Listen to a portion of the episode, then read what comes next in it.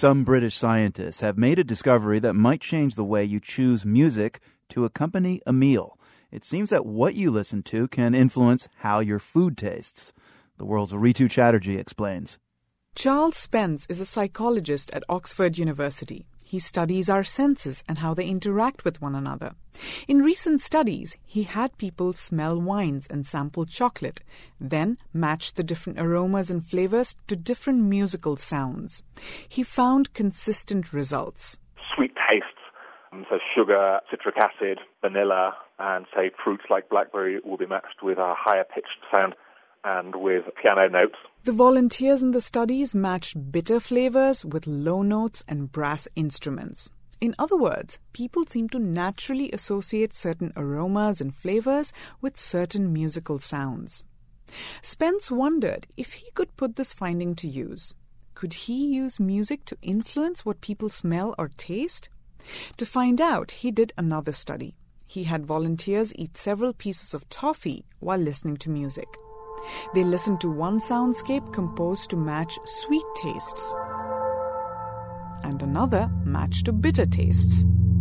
The volunteers were then asked to rate how sweet or bitter each piece of toffee was. What they didn't know was that all of the toffee was the same. Yet Spence says their ratings differed. We were able to significantly change people's rating of the bitterness and sweetness of the food depending on the sound they were listening to. Daphne Maurer is a developmental psychologist at McMaster University in Canada. She says the results illustrate an important fact about how we experience the world. Our senses are not as separate as we used to believe. Maurer is an expert on a rare condition called synesthesia. It causes a person's senses to overlap in unusual ways. For example, people with synesthesia might see different colors when listening to different musical notes.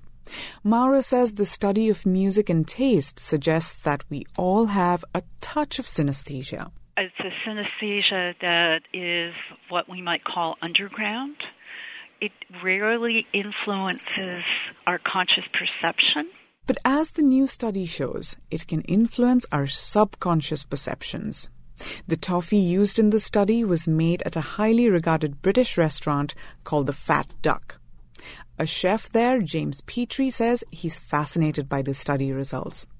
But he isn't surprised that sound influences taste. We do have one dish on the menu right now where we use sound. It's a dish called Sound of the Sea. This dish consists of edible sand made of tapioca and miso oil, sashimi, and edible foam made of seaweed stock which we serve with a, an iPod that has the sound of uh, the seaside with the, the waves lapping onto the shore and with a seagull flying above. When diners eat this dish while listening on the iPod, they say it makes the food taste fresher. Petrie says he's even seen some diners cry because they say it evokes memories of time spent by the sea. For the world, I'm Ritu Chatterjee. You'll find links to the new studies as well as what bitter and sweet sound like at theworld.org.